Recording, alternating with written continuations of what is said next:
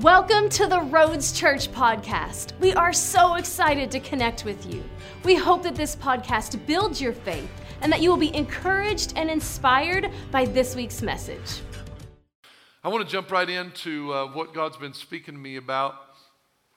Uh, we won't have a lot of time for it today, but I believe we'll have enough time for what He wants to do, I think, depending on what He wants to do, which at this point, I don't really know much. I'm just. I really, like uh, my brother said, we are talking about it, and he said, Did you give them, uh, my mind, Sar- Sergeant Schultz? I know nothing. You guys know that? Like Hogan's Heroes? Sorry, only certain group's going to get that joke. That's the way I feel like I just know very little, but yet I know I want to know him more. So, hey, we love our Bibles here, though, at the Roads Church. We know that. So if we got our Bibles, can we get those out this morning? Let's get excited. Come on, Mount Carmel, Carlinville, E Roads family. Let's open our Bibles to Hebrews chapter 10. Woo! Hebrews chapter 10. Talking about endurance. Everybody say endurance. Endurance, endurance. The Bible says something very important to us about endurance the need for endurance, that we need to endure trials, we need to endure testing, we need to endure in long suffering. I mean, those are following Jesus is not always going to be about unicorns and rainbows. I love a good unicorn. I'm nothing, nothing, no problem with that. I'm just saying it's not just always roses. It's not always ideal scenarios. It's not always ideal circumstances. It's not always everything going our way. It's not always I feel great about my life and everything's wonderful. There's times and seasons of our life where we're wondering, hey, God, what's up? Where are you? Why, why am I walking this out? Why is this going this way? Well, in, in those times, we have to remember there's a need for endurance. Because the Bible says in Matthew 24, but he who endures to the end shall be saved. How long are we supposed to endure? Until the, until the end. When is the end? The end is when God says it's the end. The end is not when I say, not when I say, well, Lord, I tell you what, I can't take any more. How many have ever said that? Like, I can't take any more. God knows what we can take long before we know what we can take. So we can't limit ourselves to our own knowledge, but we want to continue to build endurance in Christians and uh, build endurance in disciples. The reason I think this is important because the church has begun to be a little bit too superficial in some ways, and that people were satisfied with being church attenders and not wanting to be Jesus followers. There's a big difference being a church attender and a Jesus follower. Church attender is something you do for an hour, maybe an hour and a half if you go to a super spiritual church.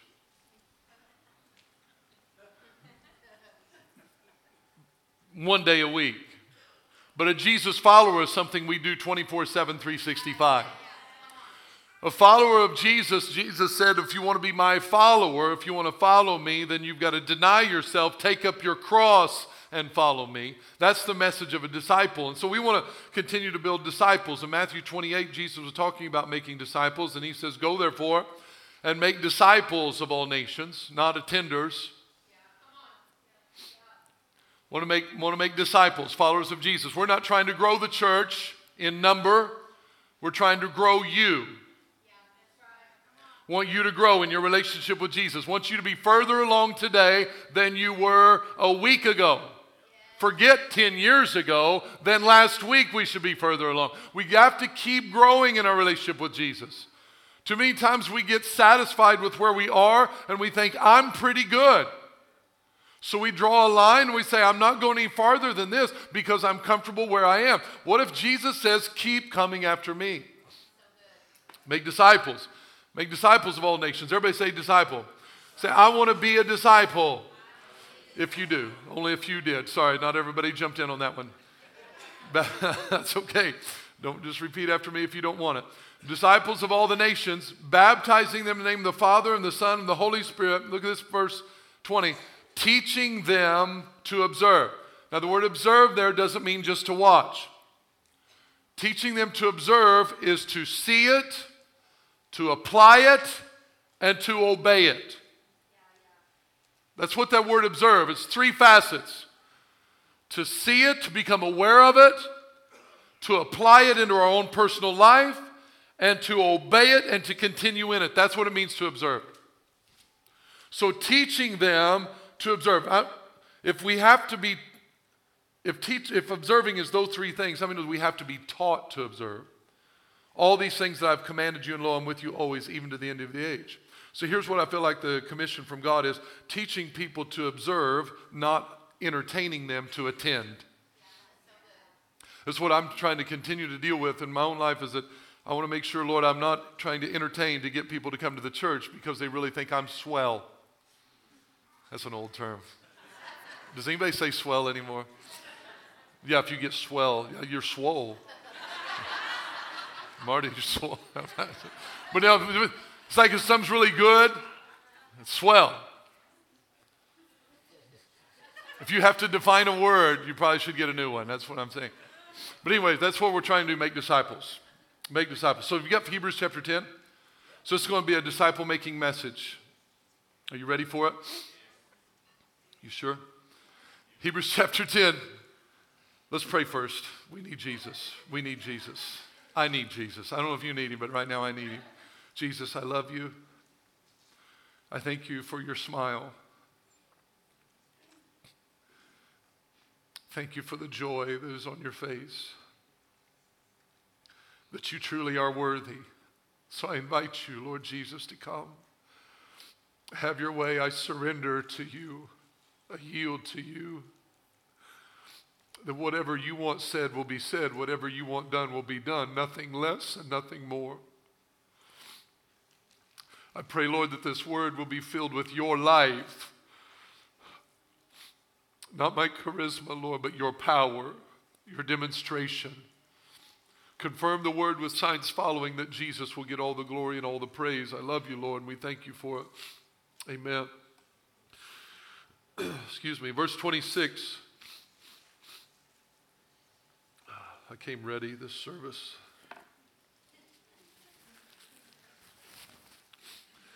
Says, For if we sin willfully, everybody say willfully. What does it mean to sin willfully? It means to deliberately sin, intentionally sin, purposely sin, like I know better and I don't care. Jesus is putting something in a certain category, so I want us to be clear what contextually Scripture is talking about. The writer of the Hebrews is talking to these believers. Remember, the Bible is generally, especially the, the New Testament letters, are written to believers or followers of Jesus. So these are people that are already supposed to be following after Jesus. That if we sin willfully, if we sin deliberately, intentionally, and purposefully, we choose to do it. What is sin? So if I sin willfully, look what happens. If I sin willfully, and uh, then after we've received the knowledge of the truth, there no longer remains a sacrifice for sin. So sinning willfully after I've received the knowledge of the truth is like this: like if I don't know any better, it's one thing to do something. But once I receive the knowledge of the truth, then now if I continue in that sin, it's different to God. It's different. It doesn't mean he doesn't forgive sin anymore. That's not what he's saying. He's just saying once he's brought something to our attention, he who knows to do good and doesn't do it, it is sin to them. What is sin?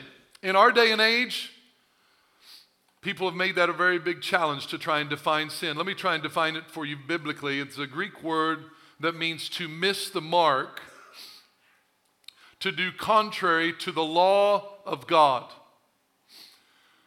So sin means to miss the mark or do contrary to the law of who? The law of the law of God. So who gets to decide what sin is? Only God does. The world doesn't get to decide what sin is. The current culture does not get to decide what sin is. Only God gets to decide what sin is. He is the mark. So when we miss the mark, He gets to determine whether we miss it or not. I, am always amazed at this uh, when people come up to people and they ask them, Do you think this is a sin? Do you think that is a sin? They'll get trying to put pressure on people. Are you trying to tell me that, that uh, uh, abortion is a sin? Are you trying to tell me that, uh, that uh, same sex marriage is a sin? Are you trying to tell me that this is a sin or that's a sin? What I think is a sin does not matter in the least. It doesn't matter what I think is a sin. The only thing that matters is what God thinks is a sin. I can think something is a sin, but if God doesn't think it's a sin, it doesn't matter. Or vice versa. If I think because of in our current culture, things have changed and we're more modern and we're not so close minded and conservative. So now things have, have broadened and we've become more enlightened that now it's totally acceptable for people outside of marriage to have sex. Totally acceptable in culture. But it doesn't matter what culture says, it matters what God says. God calls it fornication. I'm not trying to say angry. I'm trying to say that to say this is what God says. What He says matters, not what I say, what He says. So, this is what He says if we sin willfully after we've receive the knowledge of the truth. What is the truth? The truth is the Word of God. Truth is not what I say. The truth is not what Twitter says. The truth is not what Snapchat says. The truth is not what anybody says. The truth is not what Hollywood celebrities say. The truth is not what Fox News says, CNN says, MSNBC says. The truth is not what The View says, Dr. Phil says, my best friend says. The truth is what the Word of God says. So if we sin, there's no longer remains a sacrifice for sin, but a certain fearful expectation of judgment and fiery indignation which will devour the adversaries. One of the things that I felt like God wanted to talk about today was uh, bringing back to reality that there are only two sides in this world. There's only two, and they're not Democrat and Republican. Get your head out of the water. It's time to come up, Christians, out of the muck and the mire. It's not conservatives and liberals, it's Jesus, the kingdom of God, and the kingdom of darkness. That's it. And stop trying to apply the kingdom of God to only one of those parties. I'm going to offend some people this morning. Kingdom of God is independent of our political party system. The kingdom of God has a king who was not voted for. I better get dig out of this for a second. People get nervous People putting too, way too much faith and hope in political parties changing this world. We have a king on a throne who can change things in the blink of an eye. Uh, I let a few run around the track there. I want to say that. I'll save that one. But a certain fearful expectation of judgment and fiery indignation which will devour the adversaries. Do you realize all the adversaries of God are going to be devoured? Remember, how many sides are there? There's Jesus and there's death. That's it. There's not, well, the good people and the mediocre and the, it's, it's Jesus and death. Hold your finger there and go to Second Thessalonians. I want you to read, I want you to see this in your Bible. This is important for us to understand and read in our, in our world today. I believe it's important for it to be taught from our pulpits because uh, sermons have become so much just cool life application that people are not preaching the gospel. And so people are coming to church getting cool messages about how God wants to fix your life, and they're not getting any messages about how we're supposed to die and give our life to Jesus. So, again, I'm not trying to be the preacher like the only one doing it. There's thousands of people all around the world preaching the good gospel. I'm just saying I want to try and bring context to this. Look in verse 6 of Seth, what is it? Second Thessalonians. sorry, sorry. That was a little expressive. Since it is a righteous thing with God to repay with tribulation those who trouble you. Did you see that?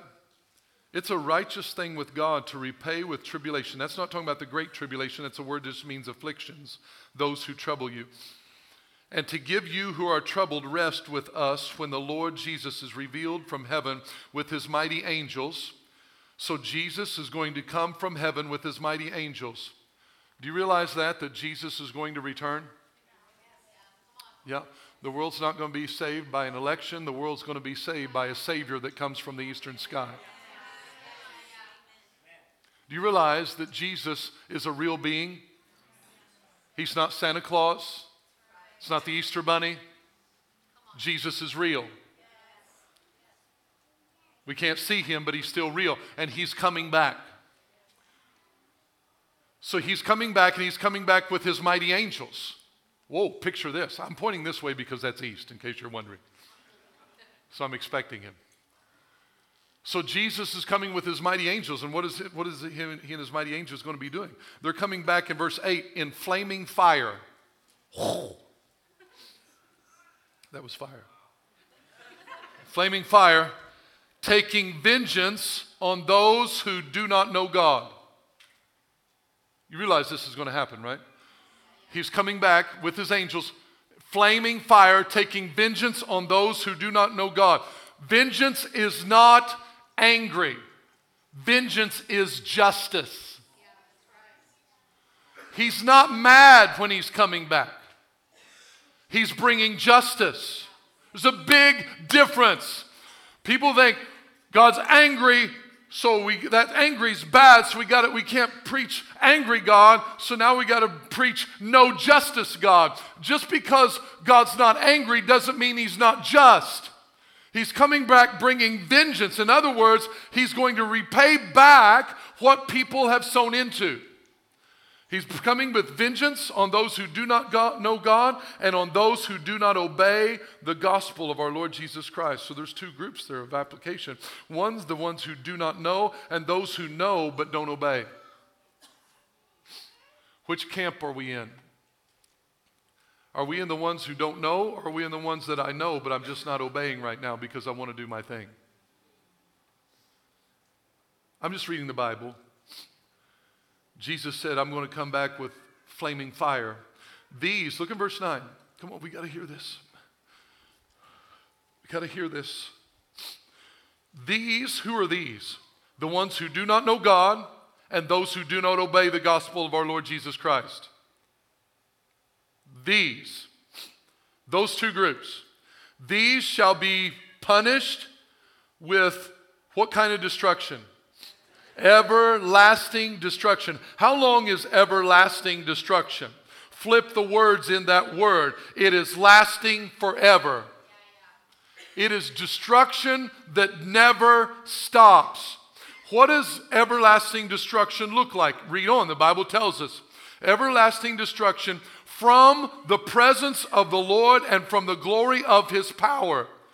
What is destruction in God's eyes? Destruction in God's eyes is the absence of God. Separation from Him is everlasting destruction because everything good comes from above. So without Him, everything that's left over is bad. If He is love, joy, peace, gentleness, goodness, meekness, temperance, faith, if He is all of those things, then what do we have without Him? The opposite of that. This is what these are going to have for everlasting destruction is the absence of love forever. If God is peace, what's it going to be like to live for eternity with no peace? If God is joy, what's it going to be like to live forever without joy? It's not just burning in flames, it's, it's the torment of the absence of anything good, to be totally encompassed with fear all the time, every day, forever. Have we got the picture? Verse 10 When he comes in that day to be glorified in in his saints and to be admired among those who believe because our testimony among you was believed. When he comes on that day, it's going to be a tremendously fearful day for those who don't know him and a joyful day for those who do. Let's go back to Hebrews chapter 10. Look at verse 28. So we realize that the adversaries of God are going to be devoured. How many knows I don't want to be an adversary of God? Verse 28 Anyone who has rejected Moses' law, Ten Commandments, This is what happened in the Old Testament. Anyone who'd rejected Moses' law dies without mercy on the testimony of two or three witnesses. Here's what he's talking about in Ten Commandment time, Old Testament. You know the Ten Commandments? Let's pick one. Let's say, Thou shalt not commit adultery. We could, we could do thou shalt lie. We could do thou shalt not kill. We could do a number of them. Let's, I'm just going to pick that one randomly. So thou shalt not commit adultery. If two or three people came together to the elders and they said, We know that Chad committed adultery, you know what would happen to Chad? He's dead. I had to die because of my sin. That's the Old Testament. Look at verse 29. This is New Testament. Of how much worse punishment do you suppose will he be thought worthy who has trampled the Son of God underfoot, counted the blood of the covenant by which he was sanctified a common thing, and insulted the Spirit of grace? What is he saying?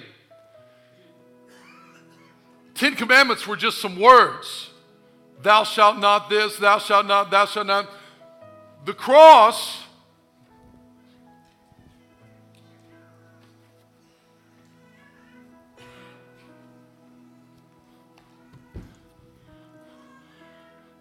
This was a person.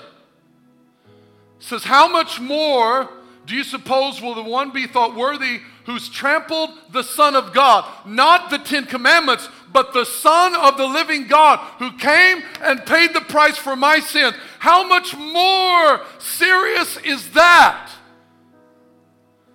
That the Son of the living God left heaven, became a man, let them hang him on this cross for my sins and I trample him underfoot.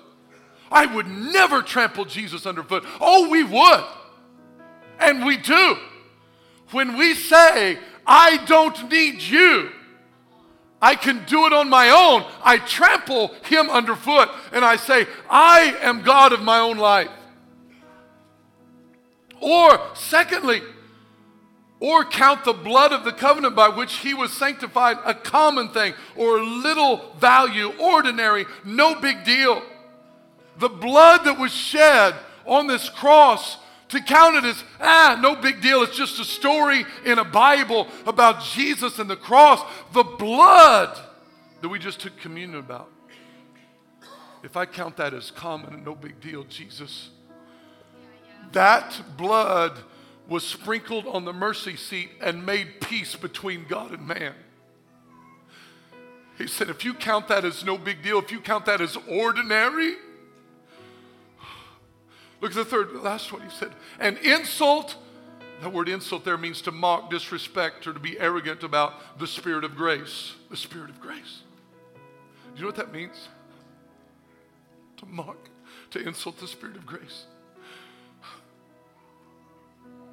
It's to say in our mind, like, I, that the Holy God sent His Son, and only by grace am I saved. Not of works, lest anyone should boast, but it's only by His grace that I even have the opportunity to talk to Him. It's because God give grace to me that I come in and I arrogantly say, I think I'm a pretty good person. Don't insult the Spirit of grace and make ourselves into something. We are nothing without Jesus. We insult the Spirit of grace when we tramp or, or, walk around and be like, well, I think I'm pretty good. I, I think I'll get saved when I want to. I, I think I'll get my life right when I want to. No, by grace, it's His grace that I'm anything. It's His amazing grace that saved a wretch like me. This is what He's saying. He says, verse 30, for we know Him who said, Vengeance is mine, I will repay, says the Lord. And again, the Lord will judge his people. It is a fearful thing to fall in the hands of a living God. It's a fearful thing to fall in the hands of a living God. What I felt like the Lord is speaking is that many in the church have lost the fear of God. We're too casual. We're too casual. We're, too, we're so social media trained We've lost the fear of God. Uh, the fear of God, as far as the fear of sin, there, there's just watch television. What used to not be allowed, words they use all the time. There's certain words. I, I was listening to a sportscast the other day. This is just on a sports channel, and the person said they were going to say something. Said, "Well, I was about to curse," and they went ahead and said another word for donkey right after that because that's not a cuss word anymore. Lucas likes to watch Get TV and was Sundance, I think it is, and, and, and he was watching it, and Andy Griffith was on. Just remember Andy Griffith. And I'm watch, I'm, I come through the room and, and I'm watching Andy, and Andy's got a guitar. He's there in the jail. Got this lady sitting there, and they begin to sing Away in the Manger. Away in the Manger. And they started to sing the second verse. And they said, I'm watching TV. This was on national television. They said, I love thee, Lord Jesus.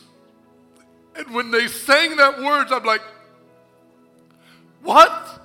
This was a t- popular television show, television show, and they're saying, I love thee, Lord Jesus. There's no fear of God. Look what Jesus said. Let me close with this. Some people have forgotten. You know, they, they paint this picture of Jesus like he's only super nice guy, only saying all nice things all the time. And, and he did. He always says nice things. But look what he says in Luke chapter 12, verse 4. And I say to you, my friends, do not be afraid of those who kill the body and after that have no more that they can do. Don't be afraid of those people. Don't be afraid. But verse 5, but I will show you. Who's talking here? Come on, who is it? It's Jesus. Look at it. Luke chapter 12, verse 5. It's in the red. But I will show you whom you should fear.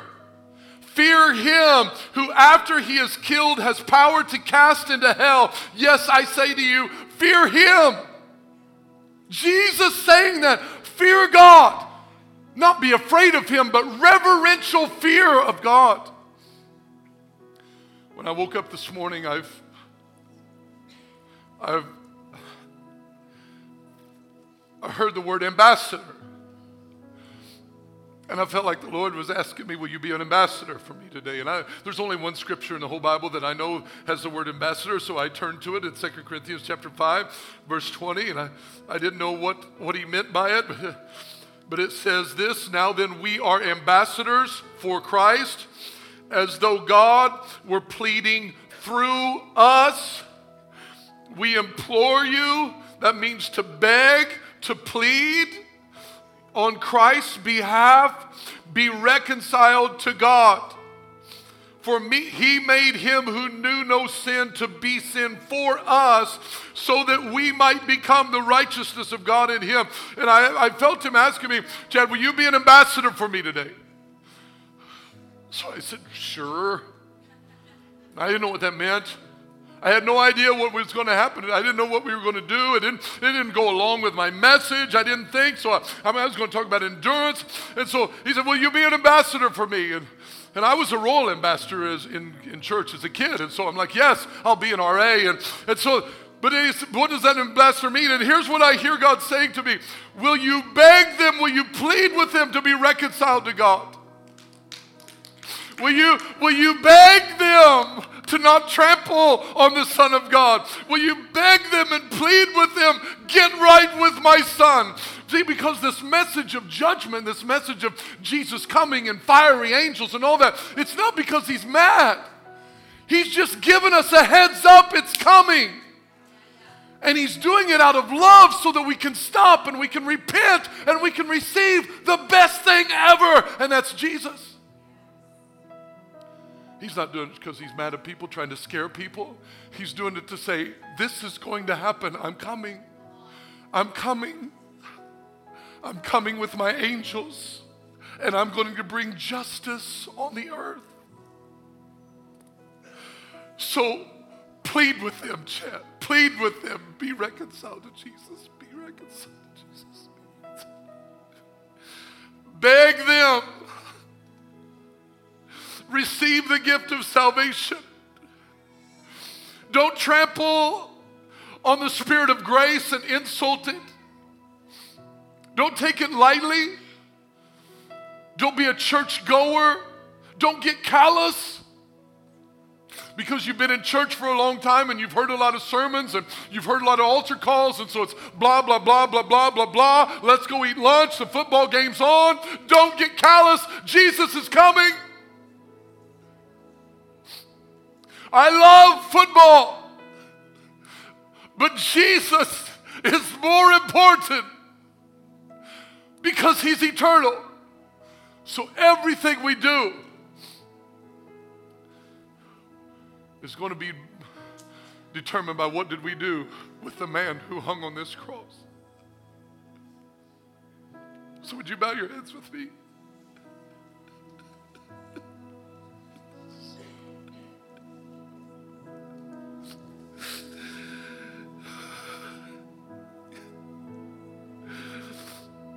Excuse me.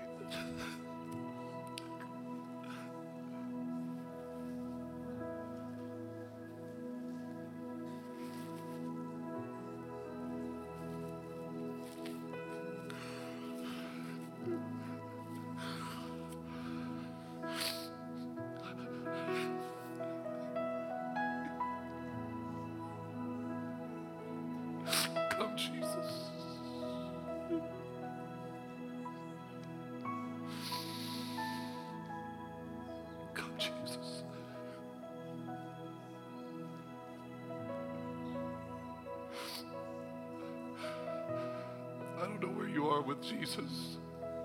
I don't know what your relationship with is with him is, but I'm pleading with you on Christ's behalf, be reconciled to him.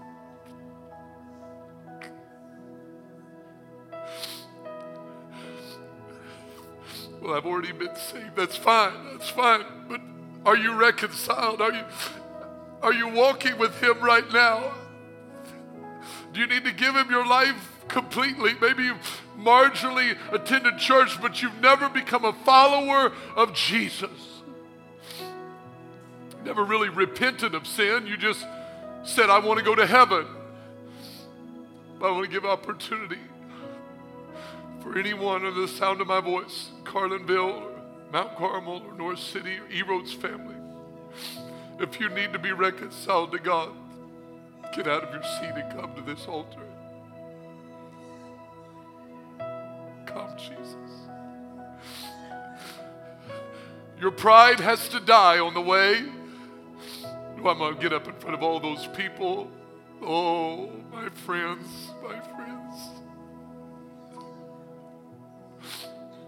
I will cry and kneel in front of hundreds or thousands of people if it will mean the difference in your eternity. Will you give your heart to Jesus? Will you be reconciled to Him this morning? Come down. Come down. Jesus, we choose you. We choose you, Jesus.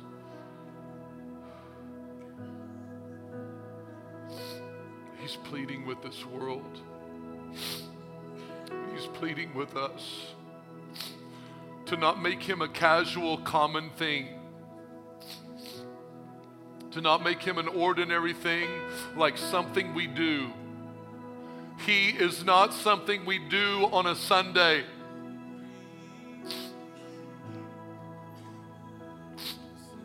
I pray that Jesus will show us who we are without him. I don't know who you are without Jesus but I know who I am without Him. I know how His amazing grace saved a wretch like me. That I once was lost, but now I'm found. I was blind, but now I see.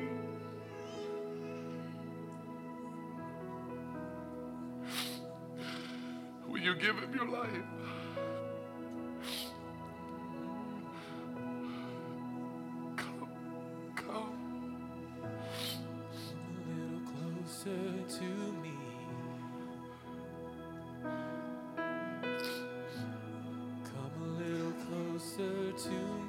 Repent?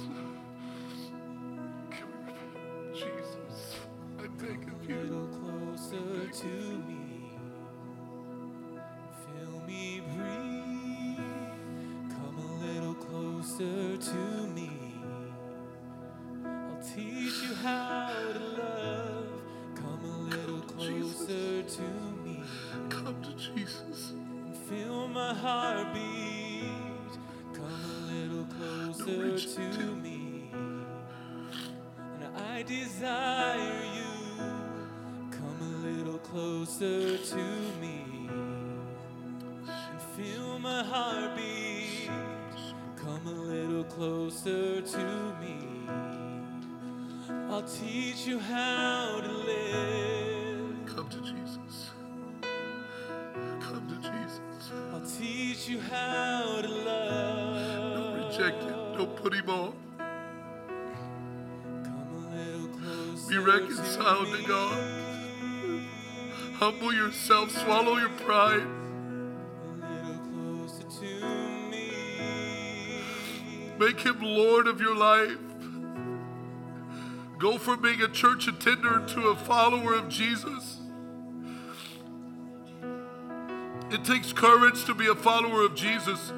It takes a real man or woman to be a follower of Jesus. Lay down your life.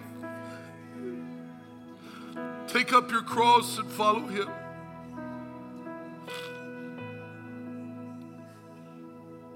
Give him everything, every part of your life. Give him every secret sin, renouncing flesh. Be reconciled to God. I beg you. I beg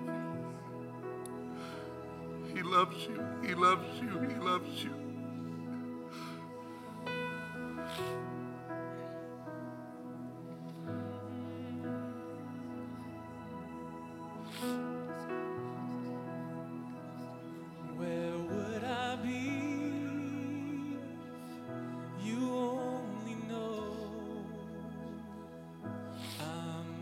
You see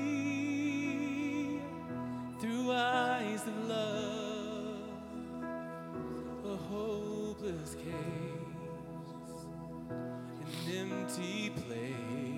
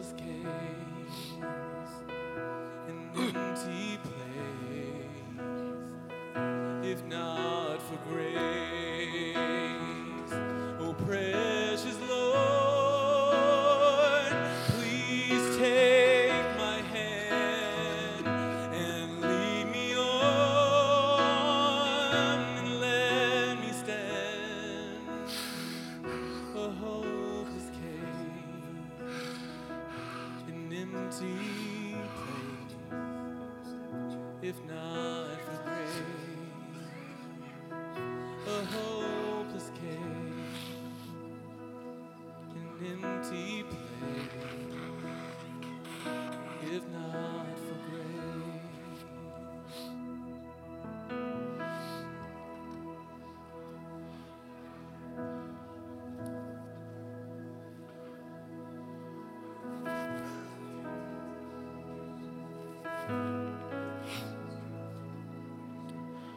stand, you can.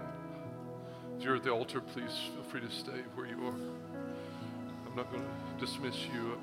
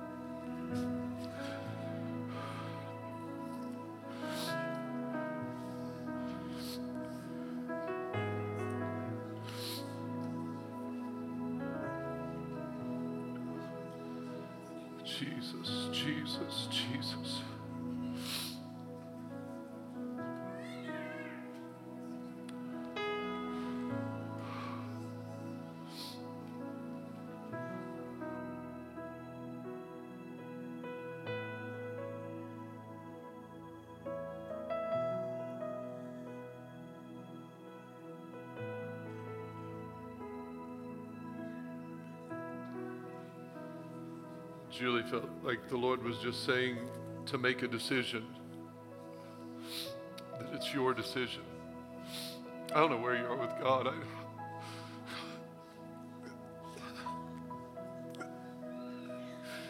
I really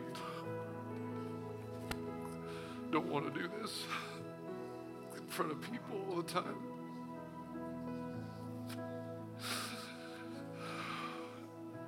I want to be so broken before Him.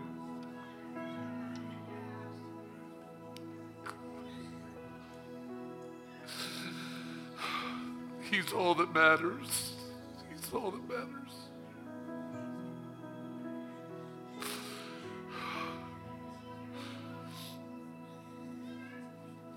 He will not decide for you.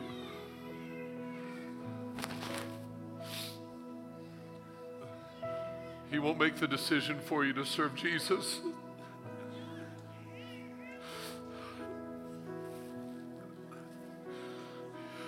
But He'll empower the decision you make. And I just feel Him so strong today. I didn't know what He meant by will you be my ambassador? I didn't realize it was going to be emotional punishment. But it's like when you begin to feel what He feels. Like he's just saying, beg them more. He's not mad, he just wants you so badly.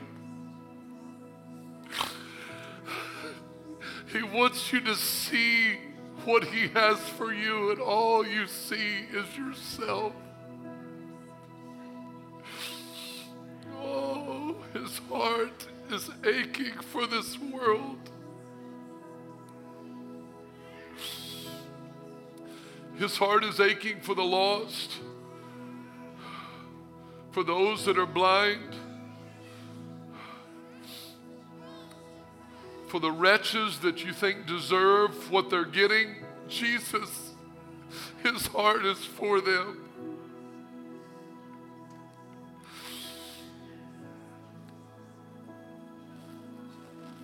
And I'm just seeing, again, I apologize. People said, don't be sorry. I mean, excuse me. I'm not trying to be emotional for the sake of being emotional, and I realize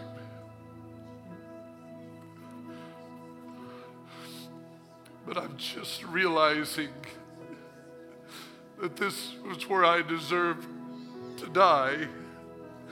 And I'm realizing that song that, that where would I be without his grace? And I I was a wretch. I was, I was a wretch. I was filthy. I was twisted and wicked. And, and He saved me. He changed me. I'm a different person only because of Him. It's, it's Him. I died, and the life that I live now am hidden with God in Christ. So I'm thankful. You have something, to please, though. So my heart is about to beat out of my chest, so I know I'm supposed to share this. On October 4th, 2010, my son walked into my office and he said, I have made a mess of my life. And he said, Are you disappointed in me? And I said, Son, I can never be disappointed in you, but I'm disappointed for you because Jesus has so much for you. And at that moment, I began to lead him back to Jesus. That was late in the afternoon on a Monday, October 4th. The next morning, about 8 a.m., he died in a car accident.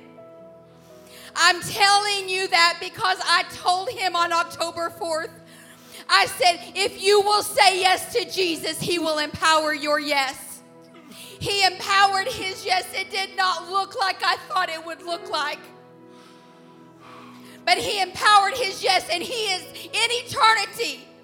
He's in eternity with Jesus. That is all that matters. And I'm here to tell you today if you will say yes to Jesus, he will empower your yes. Because you are not guaranteed of tomorrow. My son could have not said yes, and he would be in eternity, but he would not be with Jesus. I feel the heart of Pastor Chad right now. If you will say yes to Jesus, He will empower your yes. You don't have to figure it all out, but He has to have your yes. He has to have your yes. You don't know when you walk out this door if you're going to get to your destination. I'm telling you. Say yes to Him and He will empower your yes. Thank you, Jesus.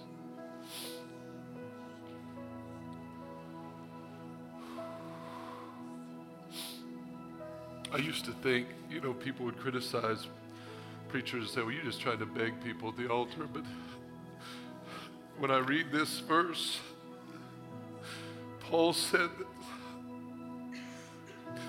we're ambassadors for him. We're sent on assignment from a foreign country to this country, and as though God were pleading through us. We implore you on Christ's behalf, be reconciled to God. And I get what she's saying 99% of people, that will not be your story. You'll walk out of here be fine, and you'll live another however long. But for the ones who don't, it matters. Unfortunately, there's not a magic age attached to it. When I get older, you know, when I get. And my heart's heavy. I mean, I did this last week. My heart's heavy for church kids. Because they're the ones that get callous to it. Because I was one, raised in church my whole life. I realize you can get callous to it and you be like, blah, blah, I'm saved, so I'm fine. I can begin to compromise a little bit. I can begin to open this door. I can begin to open this. And it's all right, I'm saved because I know the church story. I know about the cross and I know about forgiveness. And so I begin to open all these doors and get callous to conviction that I'm no longer moved by the Holy Spirit.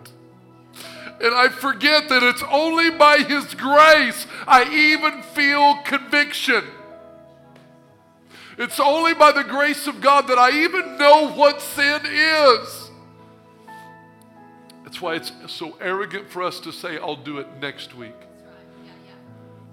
You don't even know if the Holy Spirit will draw you next week.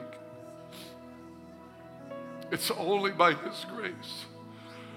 So here's what I'm going to do I'm going to pray and close so then those need to go can. And if you want to give your life to Jesus, we're going to stay here we're going to pray for anyone who wants to come and say yes. If you're watching online, you can pray right now. Begin to give your life to Jesus. Just ask Him to come in. There's no magic words. It's just saying, Jesus, I repent of my sin. I want you to be the Lord of my life. So, Father, I thank you for your presence. Lord, I pray that I will be your ambassador and represent you well. I pray that all of us will go this week and be your ambassadors. That we will let you plead through us to others. Be reconciled to God. Give your life to Jesus. Give your life to Jesus. Thank you for listening to this week's message. If you enjoyed this podcast and would like to give, please visit us at theroads.church. To stay connected, follow us on Facebook and Instagram. You can also subscribe to our YouTube channel to watch our latest sermons.